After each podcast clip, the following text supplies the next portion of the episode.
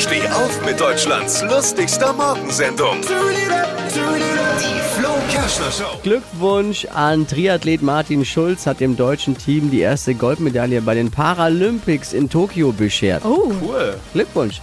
Er hat einfach die 3G-Regel angewandt, am schnellsten geschwommen, gefahren und gelaufen.